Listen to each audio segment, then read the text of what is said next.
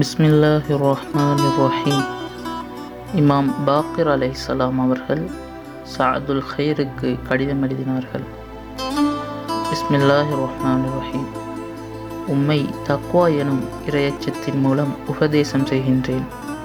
அதில் அழிவிலிருந்து இடேற்றமும் இறைவன் பக்கம் மீளக்கூடிய வழியும் உள்ளது.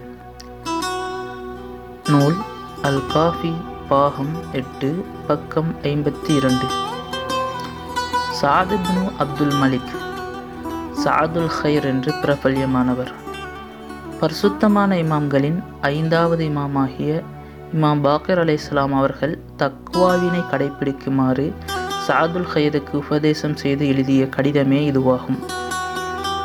தக்வா என்பது மனிதனை அழிவிலிருந்து பாதுகாக்கும் கேடயமாகும். மனித வாழ்வினை வீணாக்காமல் பாதுகாக்கும் ஒரு பாதுகாப்பு கேடயமாகும்.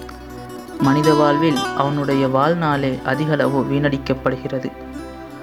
அவனது வாழ்நாளை வினாடிக்கு வினாடி வீணாக்காமல் பாதுகாக்கும் கருவியே தக்குவாவாகும் தக்குவா இல்லை என்றால் மனித வாழ்நாள் சூரிய கதிர்பட்டு கரைந்து போகும் பனிக்கட்டியாய் போயிருக்கும்.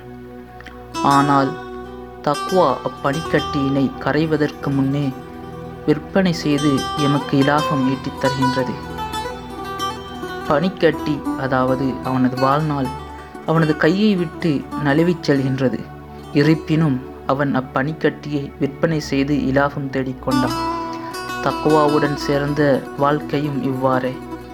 வாழ்நாள் எவ்வாறாகினும் எம் கையை விட்டு செல்லும் ஓர் விடயம்தான். ஆனால் தக்வாவுடனான வாழ்வு எமக்காக எமது வாழ்நாளின் ஒவ்வொரு நொடியினையும் எமது மறுமை வாழ்க்கைக்காக சேமிக்கின்றது. தக்குவா இல்லாத வாழ்க்கை எவ்வித பிரயோஜனமும் மற்றதாகும். மறுமைக்கான மிகச்சிறந்த பொக்கிஷம் தக்குவாவாகும்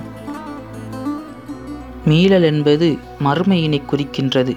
தக்குவாவுடன் இணைந்த மீளலே மிகச்சிறந்த மீட்சியாகும்.